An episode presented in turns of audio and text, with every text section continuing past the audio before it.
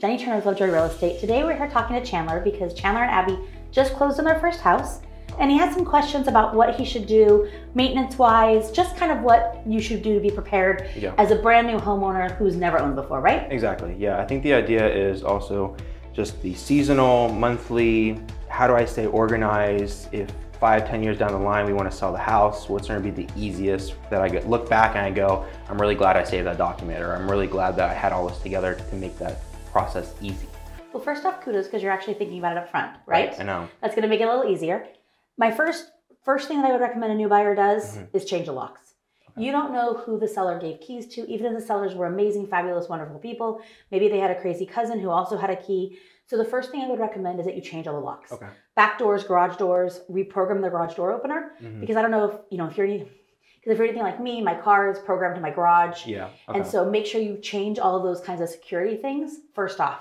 Okay. If the house has any smart items like a Ring doorbell, those usually convey with the sale, but you need to make sure that you get the passwords from the previous owner or they clear it out, because sometimes that's just kind of a hassle as we go back and forth. Okay. I don't think in your case the house had any smart features, but just be aware of that. So focus on that kind of securing the house as your very first step. So that's kind of the first step. And so, I mean, we're moving in, soon. Yep. And so first step would be that, but then what are some other steps that we can take just initial? Well, utilities in your name, right? So we planned on that. Sometimes if you're going to do some work, which I know you guys are going to do some like painting and asbestos removal, some things like that before you move in, you might wait to change the locks until after those contractors have been through. Okay. Now, if it's just family, you're going to do it yourself, no big deal. Yeah. But if you're going to have a combo box on there with a key and lots of contractors having access, sometimes it's better to wait until that's done before you secure the home. Gotcha. Then I think maybe just starting with your home inspection report, right? Like you got that report, that's a really good honey-do list. Things that a lot of people don't think about are like cleaning the gutters, especially we're going into the rainy season. True. As we go into the rainy season, making sure those gutters are clean, the water can flow away from the house. That's why we end up with water in the crawl space, because people just don't pay attention to kind of where that water is on the outside. And honestly, over the summer, you don't have to worry about it too much, but going into September, October, November, you do have to pay attention to that. So water is going to be a big thing. I also think knowing where some things are before you have an emergency, like how do you turn the gas off? Do you have a key to turn the gas off? It takes a special wrench. How do you turn the water off? Is there a whole house water shut-off valve, or do you need to turn it off at the meter? Okay. If you need to turn it off at the meter, you need to have a special T-wrench to do that. Yeah. Do you have a special T-wrench? Right. Yeah. Probably not, right? I don't know. Yeah. Maybe not. So thinking about like those kinds of things proactively, so that if a toilet overflows and it's flooding and you have a huge problem, you don't have to then scramble and think, how do I do this? True. You just know water, gas, those kinds of things are easy. Okay. The other thing I think you should think about is as you go into the winter months, like hose bib covers, have those bought ahead of time. So you're not scrambling that first day that it freezes. You also might get some ice melts, because like the sidewalk in front of your house is your responsibility. Yeah. The street that you bought on is going to have some pedestrian traffic walking on it. So making sure you have some ice melt so that people don't fall and hurt themselves out there. A lot of times homeowners don't think about the fact that sidewalk is the homeowner's responsibility and their liability. Totally. Sometimes things happen that you don't expect, right? Right. So I had a house in Southwest Portland, pipes froze in a big storm, everything flooded. Yeah. So being proactive around things like that, like if it's gonna be really cold, making sure you keep your cupboard doors open, you keep the heat on. This is a rental, so my renter wasn't paying very much attention, right? Yeah. But unbeknownst to me, all the pipes were kind of in an exposed part of the basement and they weren't insulated. And I didn't know that. So paying attention to that kind of stuff before you have a disaster on your hands can sometimes be a good idea. A lot of it's cold weather related, right? Yeah, true. Being prepared just in general, like if you lose power, do you have a lantern? Do you have some candles? Do you have things like that? So that in case of, it's okay. So as you know that from the house, it's a fixer. Yep. Cosmetic mainly, but good bones. But definitely roof coming up, furnace. I mean, the main things are in the future. Yep. How would you, if you were the one that bought the house, how would you kind of plan and prioritize? Would you start just squirreling money away right now, or how would you kind of get that list together? That's a great question. The roof is something I would not wait till you have problems. Okay. I sold a house in Hillsdale once, and that seller had told me that the roof was old, but it never leaked. That's what she told me, it never leaked. Okay. And when we got there for the home inspection, the entire attic area was covered in mold. Oh. Because although the roof had never leaked, quote unquote, it had never gotten water inside her house, moisture was getting through that roof. Yeah. So a roof is something that I would say, plan on, be proactive, get it replaced. From a resale perspective, I'd always do a full tear-off roof. Don't just add a layer. Mm-hmm. And since you know this isn't your forever house, I would give that recommendation. Totally. Furnace, let it go till it dies. Okay. And furnaces can be workhorses. Yeah. Now, you know it's going to die because you know it's already past its lifespan. It's a normal lifespan. Yeah. Keep it serviced. Have it serviced every single year. Okay. That will extend its lifespan. Yeah. But I wouldn't proactively replace a furnace because the cost, like a new furnace will be more efficient. Yeah. But the cost, you'll never get it back. Totally. So just let it go as long as it possibly can. But maybe plan for it. Start pushing money away. Absolutely. Because it could happen, right? Absolutely.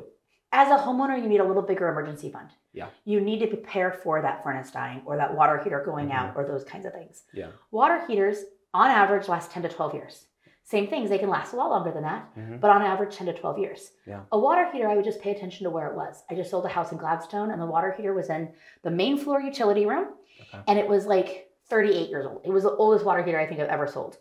And when water heaters die, most of the time, they explode and water goes everywhere. Mm-hmm.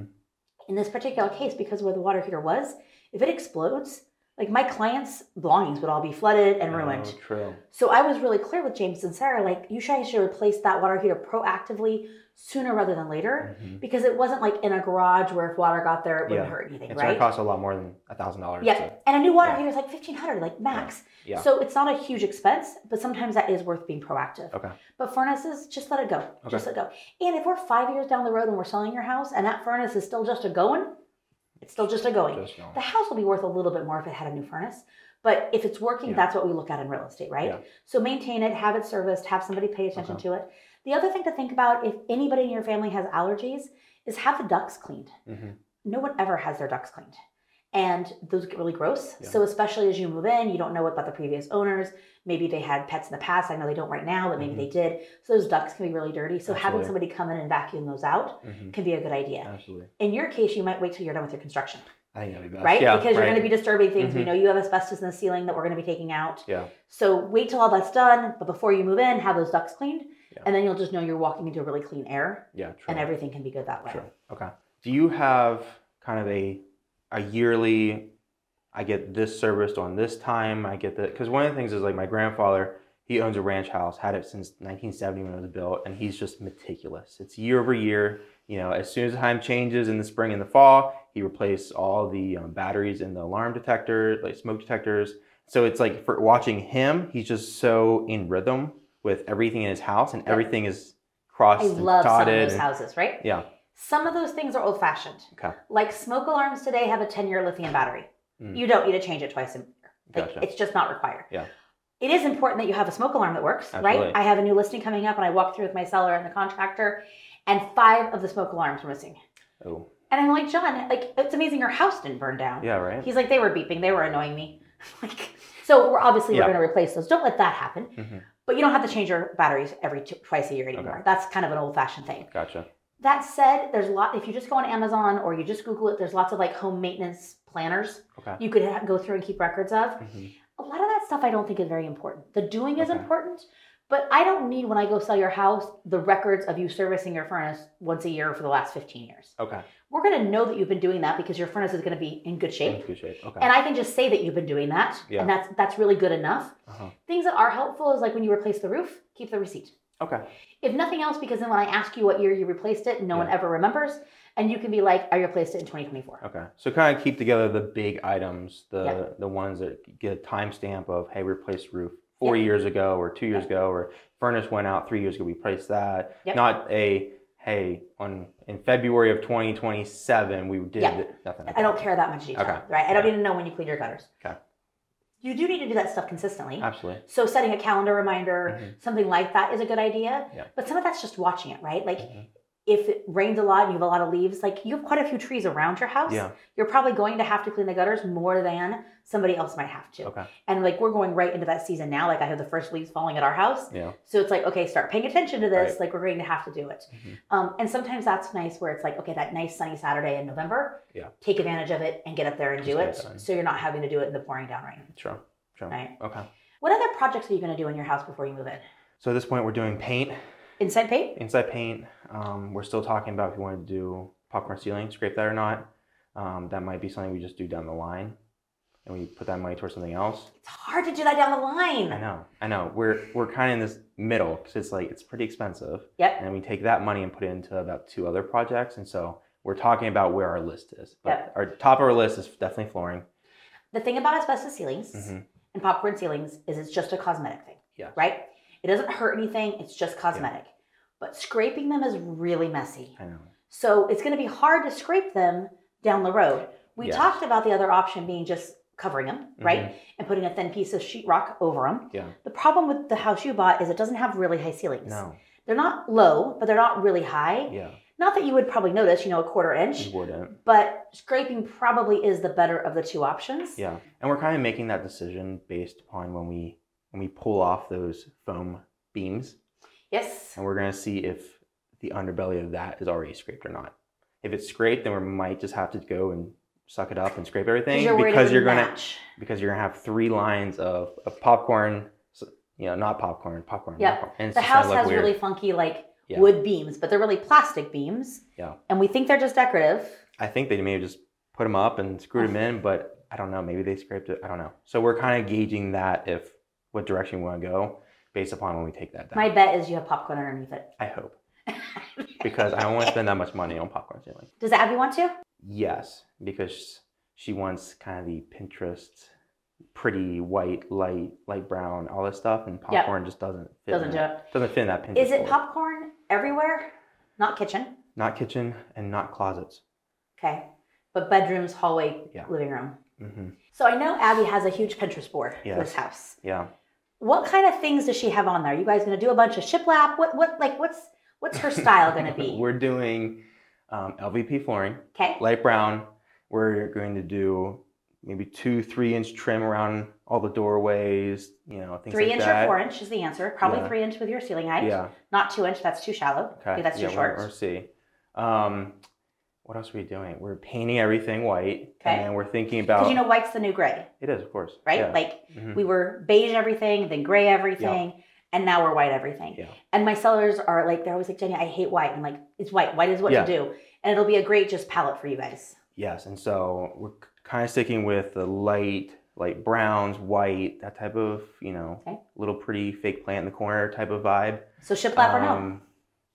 Probably not. To be honest. Okay. Probably not. Maybe that's been done. Yeah. Okay. We hope. And you're not keeping the green carpet? We're not keeping the green carpet. No, I wanted to keep the green carpet and do everything else in the house and only keep the green carpet just to I don't know. But she didn't want to do that. No, she didn't do that. No, I thought the green carpet was funny. So you guys are going to do the floors yourself, right? With family help? Yes. Have you done anything like that before? Yes, we have. Yeah, we did it at the farm. Good. So you practiced already somewhere else and you're going to get better. Yeah. I have no DIY experience. I can't even paint. When we painted our Hood River house, 3 days in, I was standing on a ladder in the bathtub with the paint. Yeah. And I don't know, it wasn't very steady and I fell, which the falling was fine. I was not hurt. Yeah. But the gallon of paint that was on top went everywhere. Yeah. And Charles was like, you can't paint. I'm like, thank you. God, I did not want to paint anyways. Right. So it was winning for me. But you have a much more sense of detail than I do. So you're probably pretty good at the painting and those kind of things. No. See, Abby's fantastic at painting. Okay. Abby's mom's fantastic at painting. Her grandfather's not, Greg is not, I'm not, and so we tag team. So you're into the floors while they do the painting. Exactly. Yeah. No, I got X'd from doing any type of painting when I started painting, you know, blue on the white ceiling by accident. You know, there's a saying: "Don't do a crappy job well." Yeah. Right. Yeah. If you're not good at it, then they won't ask you to do it anymore. Yeah. The one thing I know we're not going to do is, I don't want to say cut corners, but we want to make sure we put up good materials because. First of all, we're going to live in it, so we want to have those nice things. Yep. But also, we might turn into a rental one day. So we want it to be durable, we want it to last, we want it to be kind of timeless in a sense. And low maintenance, right? So I know one of the things that's kind of popular is throwing up on the backsplash is just putting up a fake paper type of backsplash. Fake tile. And we decide we're not going to do that. We're not going to cut corners, make it easy just to make it pretty for now. You're either not going to do it or you're going to do it right. Exactly. Yeah. So if we were to do it, we do subway tiles. I think things that people do like that, butcher block counters are a great example. Yeah. Butcher block counters are pretty inexpensive. Yeah. They're easy to put in. They look really nice for about 2 days. Yeah. and then it's really hard to maintain them. Renters obviously can't maintain them at all. Mm-hmm. I love LVP for that. Like, we are seeing luxury vinyl plank in $1 million homes, but it's also super durable. It's great for dogs. It's great for water. Exactly. Now, I would tell you, make sure you buy a good enough quality. You always want to buy at least a 6 millimeter version. And they can go thicker than that too, but really 6 is good enough. Yeah.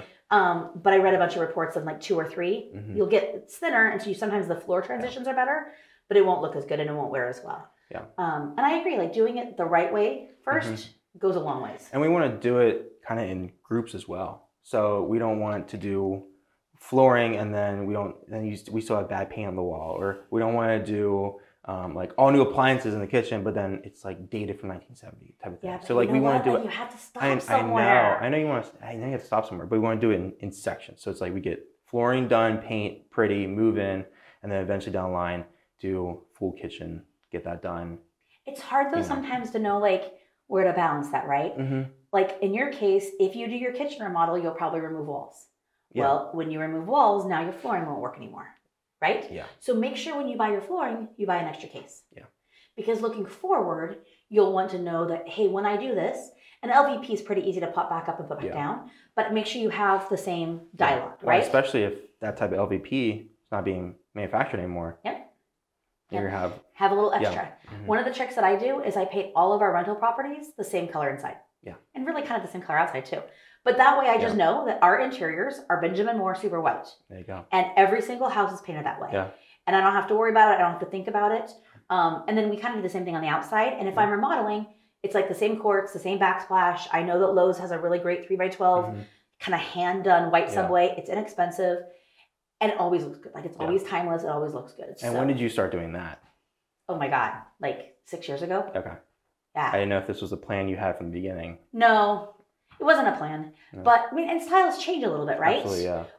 But I've kind of gotten in a rhythm where I know that if I do this certain palette, I don't have to think about it. Mm-hmm. I don't have to make decisions. Yeah. And it's timeless enough that, like, the house on Seymour, we're not going to sell right now. Mm-hmm. We probably won't sell it for 5, 6, 10 years. Okay, and I don't want to redo it if I don't have to, right? If I can do things now that aren't so dated. Yeah. So that house had black granite countertops and black granite backsplash. They were tile, not slab, but they were granite. It was so dark. The cabinetry is pretty good, but the kitchen was really dark because of that black. So we're just taking that out, putting white quartz in, white subway backsplash, and that should be timeless enough that when we sell it, we won't have to redo it. Exactly. Or fingers crossed. Little touch-ups, things like that. Yeah. Fingers crossed. Awesome. One of the things is that Abby and I got locked in 7.5 interest rate, right? Yep. And as you know, we really focused on payment and what works monthly for us and how we can live and still be able to afford a house and things like that, right? And so the 7.5, we know it'll go down. If it goes up, we'll be fine. We're happy we got 7.5, right? Yep. We're just ecstatic that we're in a house. Yep.